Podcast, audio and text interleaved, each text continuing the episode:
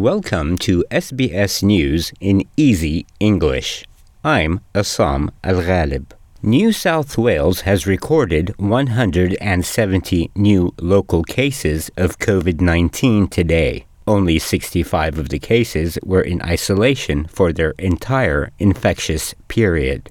Premier Gladys Berejiklian is urging people to limit contact with other households because transmission in workplaces and households are the two main places of transmission. Ms. Berejiklian says Qudos Bank Arena will be vaccinating Year 12 students with their first dose of the Pfizer vaccine from the 9th of August.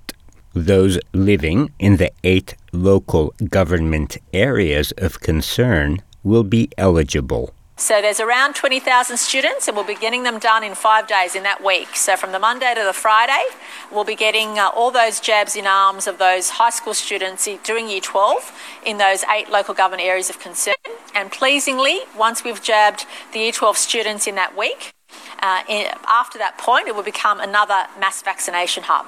We're setting these up all over the place. We've got our GPs uh, uh, up and running. We have the pharmacists up and running. Chief Health Officer Dr. Kerry Chant says people need to shop with purpose to minimize groupings of people in stores at the same time. The federal government has confirmed it will send in the Defence Force for support in New South Wales throughout the coronavirus emergency in Greater Sydney. Up to 300 defense personnel will help authorities in the coming days to make sure the community is complying with the health restrictions in place.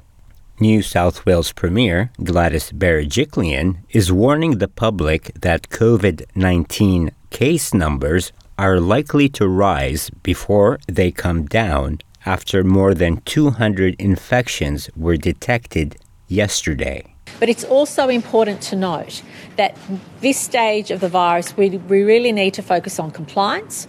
Uh, the Police Commissioner asked the government for extra powers and extra certainty. 2 million people in eight Western Sydney local government areas cannot leave their zone unless they are essential workers. Victorian health authorities have been notified of a new positive coronavirus case from the Bass Coast to be included in Friday's figures. A total of seven locally acquired COVID 19 infections were recorded on Thursday, including a traffic controller identified the day before.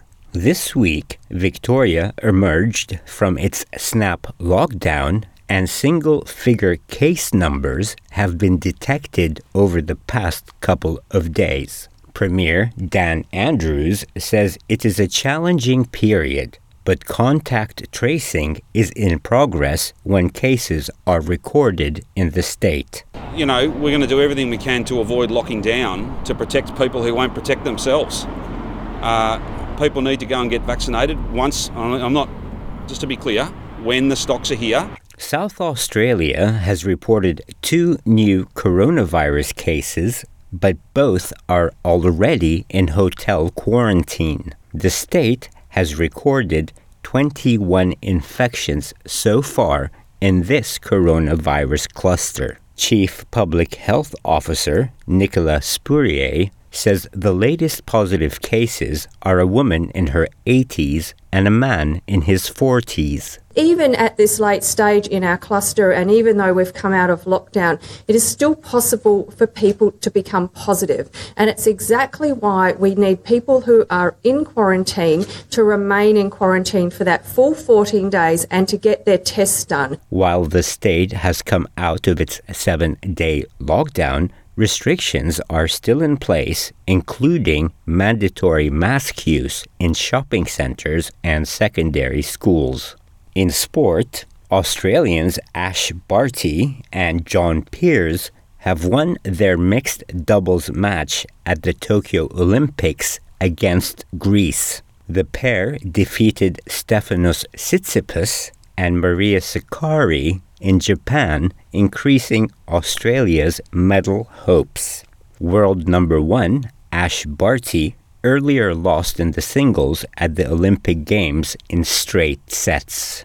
And members of Australia's athletic team have been cleared to compete after coming into contact with a U.S. athlete who tested positive to COVID 19. I'm Assam Al Ghalib. This is SBS News in Easy English.